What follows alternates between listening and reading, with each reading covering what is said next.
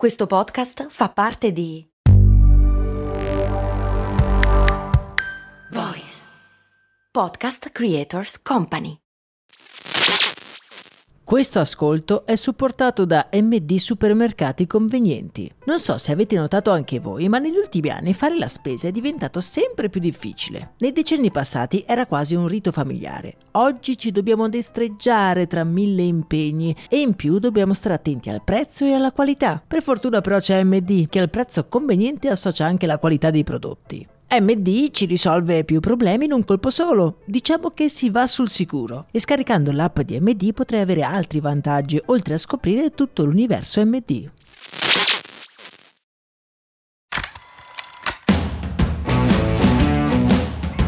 Bentornati cari avventurieri di Brandy. Questa settimana abbiamo già parlato di riciclo, andando ad identificarne l'origine e a sottolineare l'insensatezza dell'acqua in bottiglia, attività tra l'altro di cui noi italiani siamo campioni mondiali. Capita dunque a fagiolo la recente notizia secondo cui Starbucks ha annunciato di abbandonare i suoi iconici bicchieri di carta in favore di tazze riutilizzabili. Ma sarà veramente così? Hmm, qui a me la questione puzza non poco.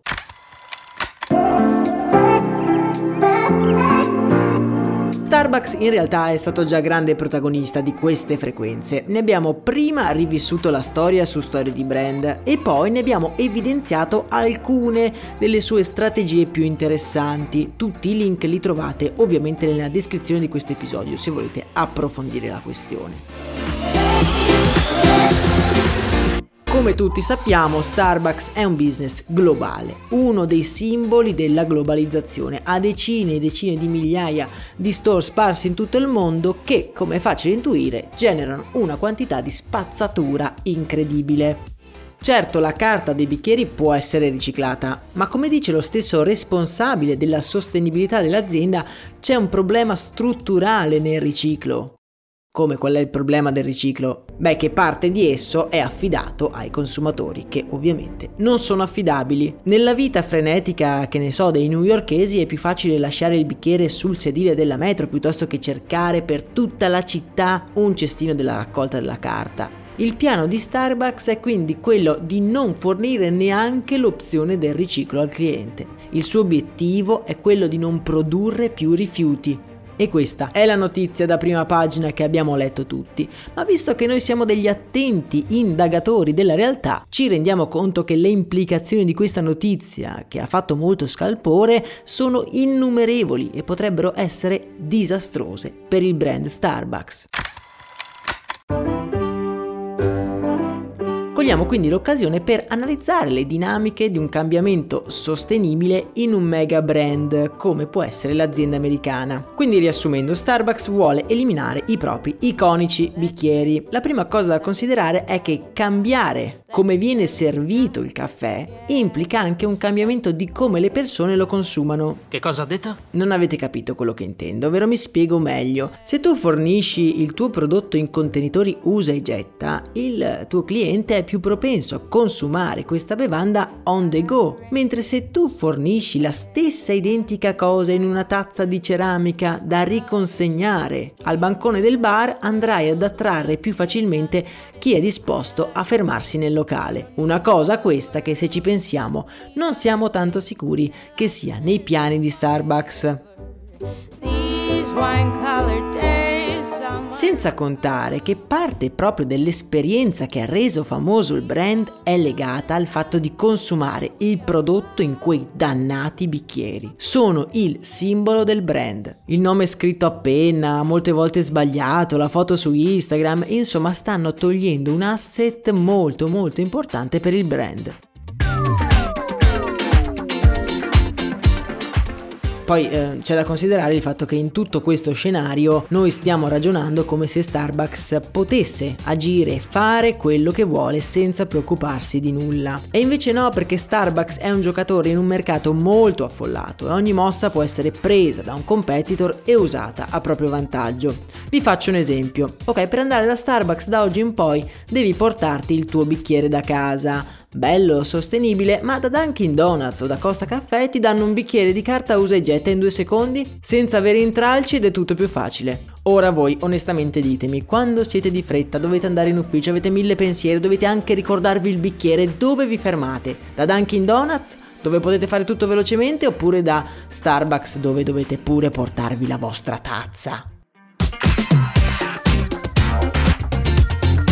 Ben consci di questo fatto, il management del brand sta testando proprio in questo periodo delle soluzioni differenti e in qualche modo ibride. La prima è quella di utilizzare dei bicchieri di plastica riciclata duraturi che possono essere riutilizzati. Per capirci, sono quei bicchieri che danno di solito ai festival o ai concerti. Paghi un euro per il bicchiere che poi puoi riutilizzare, però se lo porti indietro a fine serata ti ridanno il tuo euro. Questo sforzo di riportare indietro il bicchiere da Starbucks, oltre al dollaro, ti garantirà anche 30 punti extra sull'app di Starbucks, che come abbiamo visto nei recenti episodi che gli abbiamo dedicato, sono una merce di scambio molto valida per i clienti.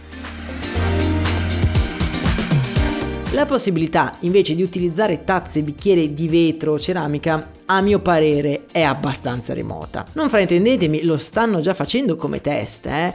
dando per esempio degli sconti fino anche ad un dollaro a chi porta la propria tazza in negozio. Ma tornando al discorso di prima, è una cosa piuttosto scomoda, cioè una persona dovrebbe portarsi in giro la propria tazza e poi girare con una tazza sporca nella borsa. Insomma, non è proprio il massimo. Non considerando poi che girare con la propria tazza è una cosa più homemade, una cosa che ci portiamo da casa e voi mi direte, beh, meglio così, no? Invece non lo so perché lo status del brand Starbucks è molto importante. Far vedere di essere stati da Starbucks ai propri colleghi è importante e quindi è una cosa da non sottovalutare.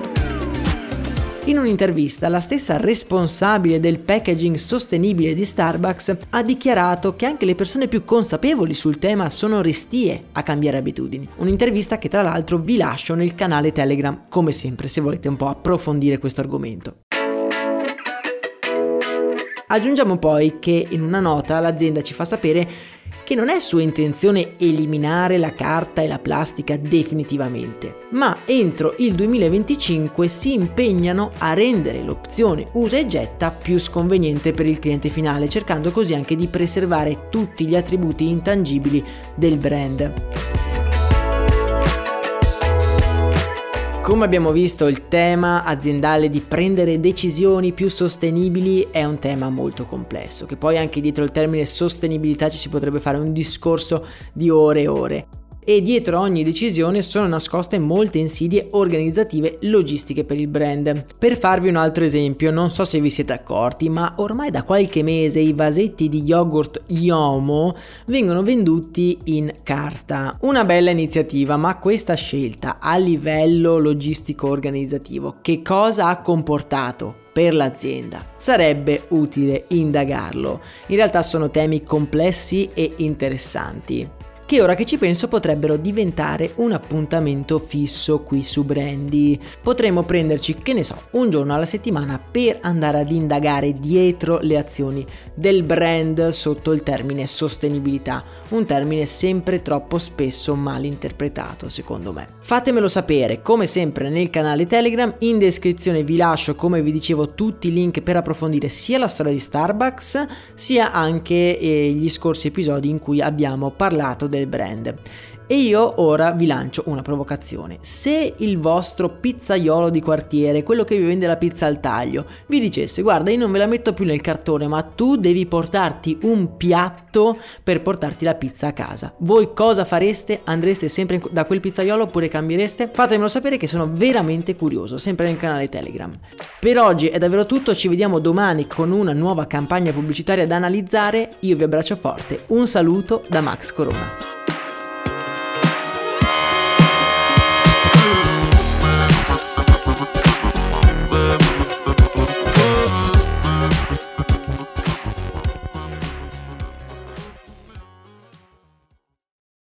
I'm Sandra, and I'm just the professional your small business was looking for. But you didn't hire me because you didn't use LinkedIn jobs. LinkedIn has professionals you can't find anywhere else, including those who aren't actively looking for a new job but might be open to the perfect role, like me. In a given month, over 70% of LinkedIn users don't visit other leading job sites. So if you're not looking on LinkedIn, you'll miss out on great candidates like Sandra. Start hiring professionals like a professional. Post your free job on linkedin.com/people today.